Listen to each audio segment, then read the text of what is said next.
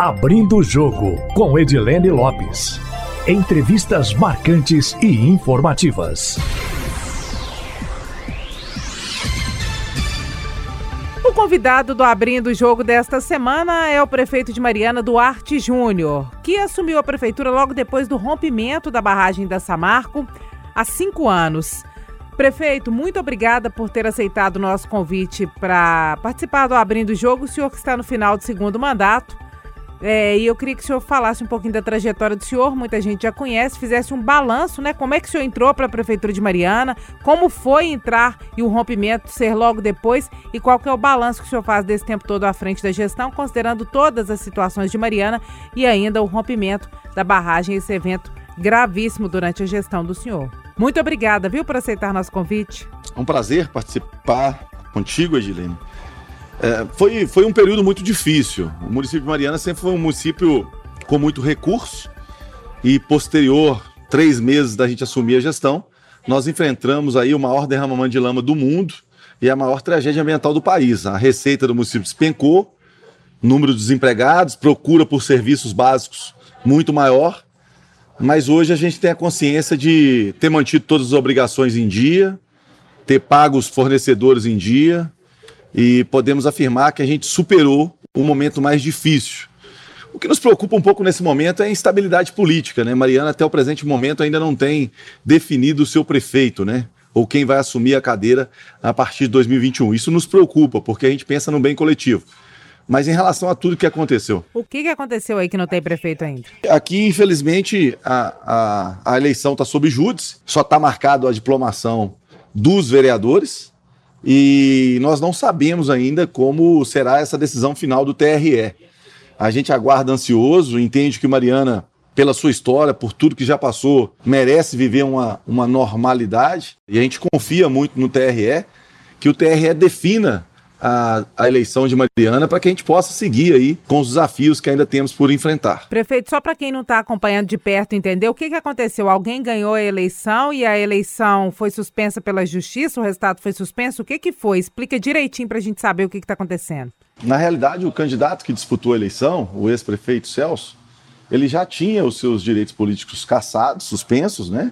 Ele não poderia ter disputado a eleição, a Justiça de Mariana confirmou isso, e ele manteve o seu nome como candidato, trazendo então esse celeuma para toda a cidade de Mariana, onde a eleição encontra-se sob júdice. Ele foi eleito, uma diferença pequena de votos, e agora cabe ao TRE definir aí a situação de Mariana. Então Mariana pode ter uma nova eleição, inclusive? Mariana pode ter uma nova eleição, Mariana pode ter... O segundo colocado assumindo, Mariana pode ter uma reversão em relação ao que aconteceu, mas o pior é reviver essa instabilidade que tem nos incomodado muito, porque nós temos grandes desafios pela frente e a gente acredita muito no TRE e espera que o TRE possa definir essa situação o mais breve possível. E qual que é o balanço que o senhor faz desses anos à frente da Prefeitura de Mariana e o que o senhor deixa, que o senhor fala, olha, isso eu queria ter resolvido e por determinadas circunstâncias eu não consegui? Olha, o balanço, com toda tranquilidade, ele é positivo pelo quadro que a gente enfrentou.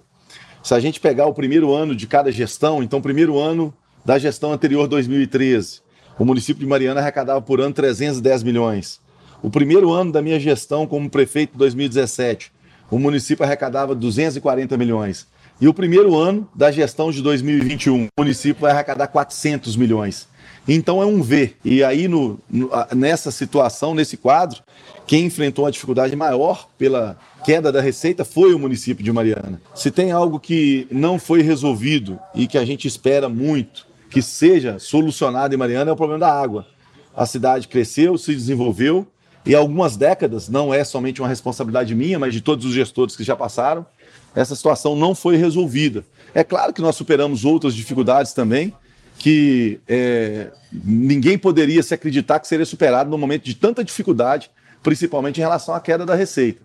Mas respondendo a sua pergunta, ficou aí o desejo de ter resolvido o problema da falta d'água no período de estiagem, que a cidade de Mariana não resolveu. E por que isso não aconteceu, prefeito? Principalmente e aí sendo bem objetivo, você acompanhou pela falta de comprometimento do governador Pimentel, que teve na cidade de Mariana assinou o documento falando que ia mandar o recurso, era um direito nosso, porque era em relação à multa que a Samarco estava pagando para o Estado, ele gastou o dinheiro todo com o Estado e não repassou R$1 para a Mariana. Isso até hoje me incomoda muito, porque você traz um governador, ele vai numa praça pública, assume esse compromisso, na primeira cidade de Minas Gerais, garante que o recurso vai vir, com a presença de um filho da terra, que o Thiago é deputado, é filho de Mariana, que assinou o documento junto comigo, o dinheiro não veio, infelizmente faltou total comprometimento do Estado com a cidade de Mariana. Como é que está a reparação hoje em relação ao rompimento da barragem aí em Mariana? O que, que já foi feito? O que, que ainda falta? Os compromissos estão sendo cumpridos? Qual que é a avaliação que o senhor faz? Olha, Edilene, depois que as coisas vão acontecendo, você consegue ter uma leitura mais clara. No início disso tudo, eu imaginava sim que a constituição de uma fundação que não estivesse regido pelas leis que obrigam o gestor público a segui-las, eu acreditava que essa fundação ia ter autonomia para resolver os problemas com maior agilidade. Não foi o que aconteceu. Nós criamos realmente uma situação que não se resolve nada. Nós criamos uma situação onde existem várias situações que não trazem a solução à cidade de Mariana. Nós temos Câmara Técnica, nós temos Intercâmaras, nós temos Comitê Interfederativo, nós temos Conselho da Fundação Renova, nós temos Renova, nós temos Compliance, para depois se pensar na execução. O sentimento que eu tenho, já disse aos seus governadores Casagrande e Zema, que nós criamos um monstro, é uma segunda tragédia, não acontece. O tempo está passando e as coisas não acontecem. Por quê? Porque tem muita... O processo ficou muito amplo, é muita gente envolvida e a solução não chega. E quando chega, ela chega de forma tardia que não resolve o problema.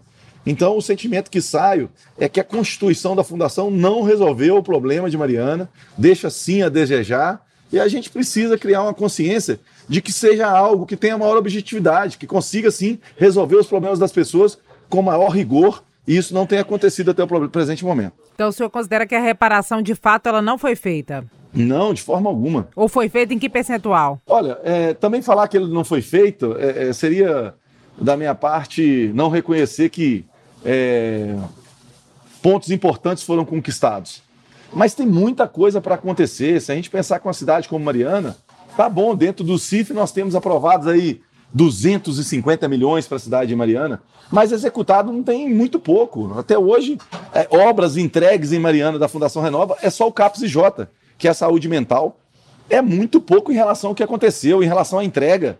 Então isso incomoda muito. 5 anos depois, a única coisa é entregue para a cidade de Mariana e Jota. Então não adianta aprovar no CIP, ter recurso aprovado, se não é executado. Então é um sentimento de insatisfação. Por que não está executando, prefeito? E o que ainda falta em termos de obras coletivas, além do Novo Bento que não está pronto? Olha, nós temos o Novo Bento que visitei agora, e sem dúvida alguma, quando ficar pronto, será algo de grande valia e respeito aos atingidos, porque está sendo feito algo de muita qualidade, mas isso era para ter sido entregue em março do fim desse ano, agora sabe-se quando isso vai ser entregue. Paracatu está muito atrasado, nós temos o Distrito Industrial, que até hoje não saiu do papel, nós temos um projeto em relação à cultura e o turismo de Mariana, que pouco se desenvolveu, nós temos o Laticínios, que pouco andou. Temos alguns pontos positivos, nós temos o aterro sanitário, que está bem adiantado, temos a reforma do jardim, mas é muito pouco. Nós temos a reparação às vítimas, as indenizações das vítimas, uma parcela recebeu, uma boa parcela ainda não recebeu. Então, assim, o sentimento que depois de 5 anos, nós estamos falando das 2 maiores mineradoras do mundo, elas têm recursos para resolver essa situação e ser mais objetivo, e não tem acontecido isso. Então isso nos incomoda. A gente não está fazendo aqui uma crítica gratuita. A gente está fazendo uma crítica construtiva. Precisa de entregar com maior agilidade. A Fundação tem um número muito grande de profissionais trabalhando e isso precisa se tornar efetivo. E isso é o nosso principal objetivo. Como é que o senhor encara o fato de a retomada das atividades da Samarco ter sido anunciada e o Novo Bento nem estar pronto ainda? Olha, eu tenho que ser sincero que são pontos... divergentes em relação à minha opinião. Em relação a Bento e Paracatu, há uma ineficiência, e isso é uma realidade, porque existem prazos que não foram cumpridos. Mas para nós, e aí eu espero que as pessoas que me ouçam entendam, para nós, marianenses, nós estamos falando de 5 anos de uma tragédia que aconteceu, que a empresa é culpada, que a empresa tem que ser responsável, e que até hoje a gente espera do Poder Judiciário, que também indique as pessoas físicas, porque a gente sabe quem é. A gente quer entender se tem responsabilidade em relação às pessoas físicas também. Então isso é muito importante para nós. Mas a empresa seguiu as suas responsabilidades. A empresa cumpriu os seus protocolos, ela foi ao Estado, conseguiu as suas licenças, respeitou as diretrizes do Ministério Público. Então, para nós, marianenses, o retorno da empresa ela é importante, seja pela geração de emprego, seja pelo aquecimento da nossa economia e principalmente por ter respeitado as regras.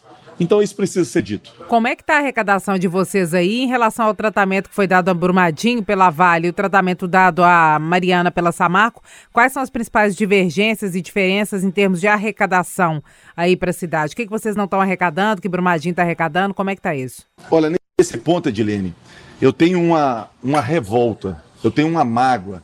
Para mim, a Vale é persona não grata em Mariana. Se eu pudesse tomar alguma atitude em relação à Vale, se tivesse uma fórmula mágica, eu particularmente não gostaria de ver a Vale no município de Mariana, porque a Vale não tratou, em relação a tudo que aconteceu, Mariana com o respeito que Mariana merece. A Vale está aqui há 44 anos. A Vale e seus acionistas ganharam milhões e bilhões de reais através de Mariana. E eu fico incomodado, eu fico revoltado, que desde o dia da tragédia, eu sempre ouvi a Vale dizer que trataria Mariana com o respeito que merece. E o que aconteceu tanto em Brumadinho, que não deveria e não poderia ter acontecido, mas de alguma forma, infelizmente, pela incompetência de seres humanos, voltou a acontecer. Em Brumadinho é pago, por exemplo, o CEFEM, que é a contribuição financeira da exploração mineral, mesmo a empresa estando parada em Brumadinho. Mariana, com a empresa Samarco parada há 5 anos, nada disso foi disponibilizado de recursos para o município.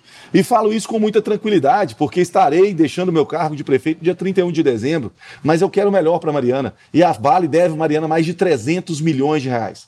300 milhões de reais que a Vale deixou de repassar ao município de Mariana, que seria por direito. Ou então ela trata de forma diferente quem sofreu tragédias com tamanha dimensão como aconteceu em Brumadinho e Mariana. Paga-se Brumadinho e trata a Mariana com desdém, deixando que Mariana resolva o seu problema da forma que for possível. Então eu tenho mágoa, eu tenho revolta, eu tenho um sentimento de tristeza em relação à empresa Vale. Eles não poderiam ter feito o que fez conosco.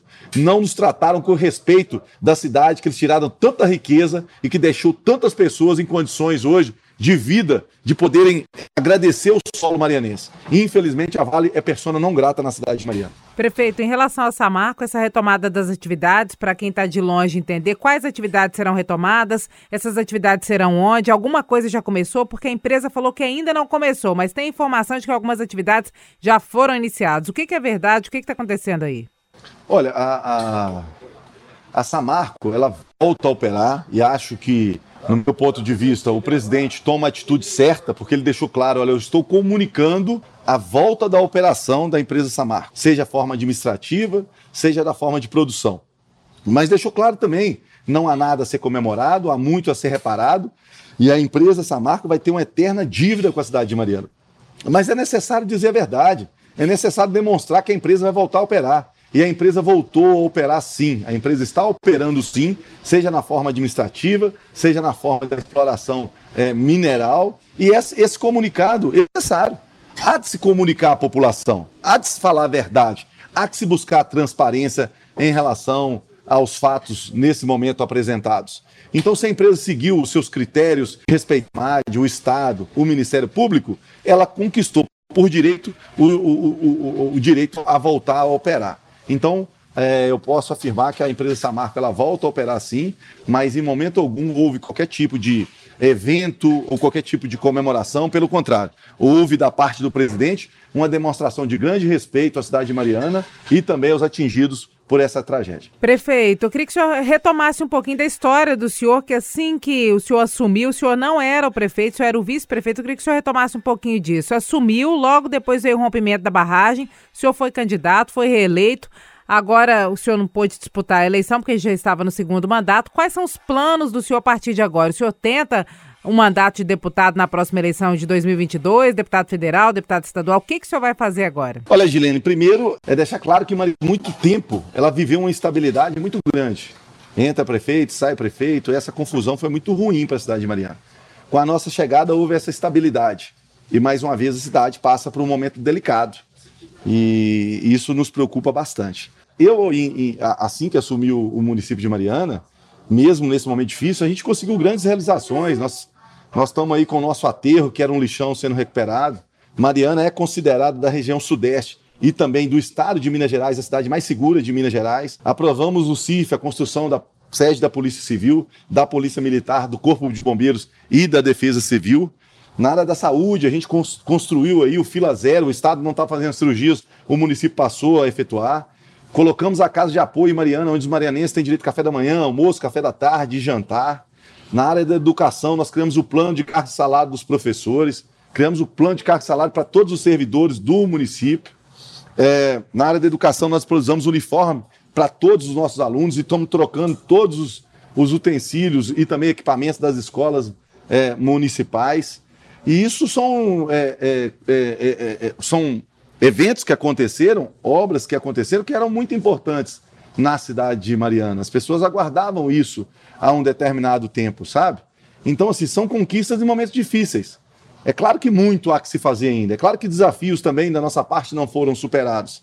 Eu tenho o sentimento de sair de cabeça erguida, de que assumir o município no seu momento mais difícil, onde algumas pessoas diziam que esse jovem não vai ter condições, é impossível manter Mariana sem o recurso do CEFEM, e nós mantivemos todas as nossas obrigações.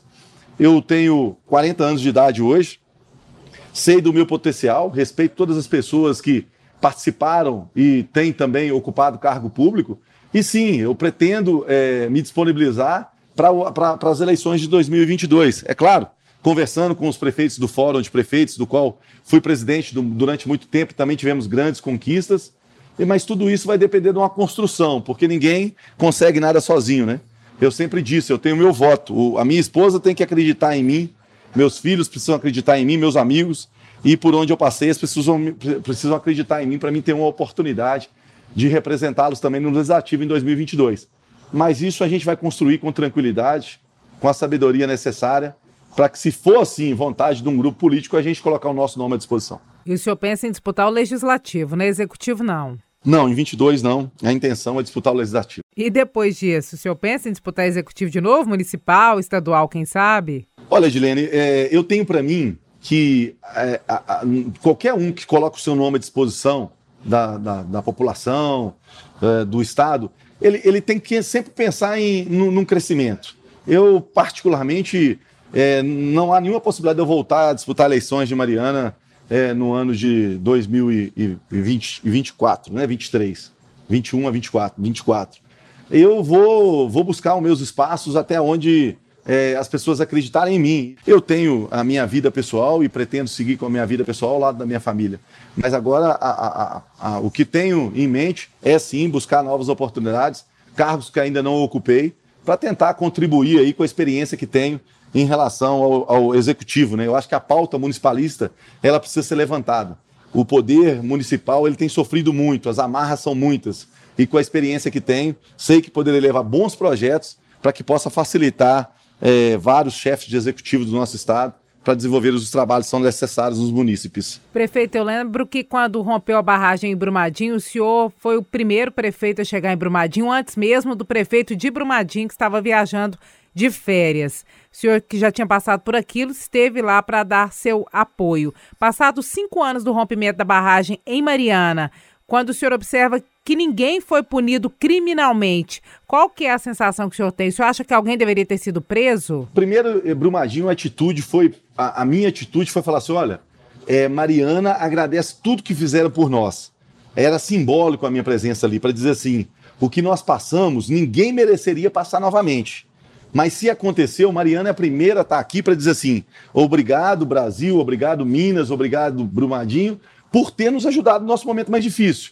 Então eu estava ali de forma simbólica, tentando levar um abraço amigo a cada morador de Brumadinho, para que demonstrasse o respeito que eles tiveram conosco, que a gente também estava tendo. Para mim, a maior tragédia que uma cidade de Minas já viveu, aquilo foi algo que ficou marcado de uma forma muito forte na minha vida, sabe, Edilene? Você tinha feito uma outra pergunta? Tinha. Qual que é a sensação do senhor passados 5 anos e ninguém foi preso, ninguém foi punido? O senhor acha que alguém deveria ter sido preso? Pessoas físicas deveriam ter sido responsabilizadas? Eu tenho posicionado sempre nesse sentido. A gente sabe de quem é a responsabilidade da pessoa jurídica. É importante, dado o direito à ampla defesa e o contraditório, que eu acho que com 5 anos esse direito à ampla defesa do contraditório foi permitido às pessoas que estão envolvidas, é importante entender se há uma responsabilidade e quem é o responsável. Porque a gente, num momento como esse, a gente não tem que punir todo mundo. A pessoa que trabalha, por exemplo, de forma administrativa, são pessoas que dependem daquele emprego. Mas quem era responsável por isso? Eu até tenho dito, Edilene, que para mim um dos grandes projetos que o Brasil deveria construir e ser aprovado pelo nosso Congresso é que o responsável por barragem devia ser exclusivamente o presidente. Qualquer coisa que acontecesse em relação à barragem, a responsabilidade é exclusiva do presidente, porque ele ganha muito bem. E eu tenho certeza, se a responsabilidade fosse dele, antes de fazer qualquer coisa, ele ia preocupar com a segurança das barragens de qualquer empresa que ele trabalhasse. Então, eu defendo isso, que a responsabilidade seja exclusiva do presidente, porque ele que tem autonomia total em relação ao que é prioridade para a empresa. Então, isso é importante ser colocado. Porque num momento como esse, a gente nunca consegue identificar a pessoa. Fica sempre aquele jogo de empurra. E aí fica com aquele sentimento que ainda falta algo para fechar essa tragédia, que infelizmente vitimou pessoas que eram do nosso convívio, manchou a história de Mariana, foi o maior derramamento de lama do mundo e a maior tragédia ambiental do país. Então o senhor acha que, além do presidente, nesse caso aí de Mariana, que as responsabilidades não foram claramente colocadas, alguém além dele deveria ter sido preso também, e ele inclusive? Que ambos, todos estão soltos? Em relação ao presidente, eu acho que é algo que tem que ser construído. Na realidade, hoje não existe essa responsabilidade exclusiva de nenhum presidente de empresa de mineração. Acho que isso tem que ser construído, tem que ser um projeto de lei, responsabilizando o presidente, porque aí ele vai estar ao cuidado necessário a relação à segurança de barragens. Em relação às pessoas que trabalhavam diretamente com a barragem, há necessidade de agora o Poder Judiciário. É o Poder Judiciário que tem essa autonomia. Foi uma falha humana e alguém deve ser responsabilizado, ou não foi uma falha humana?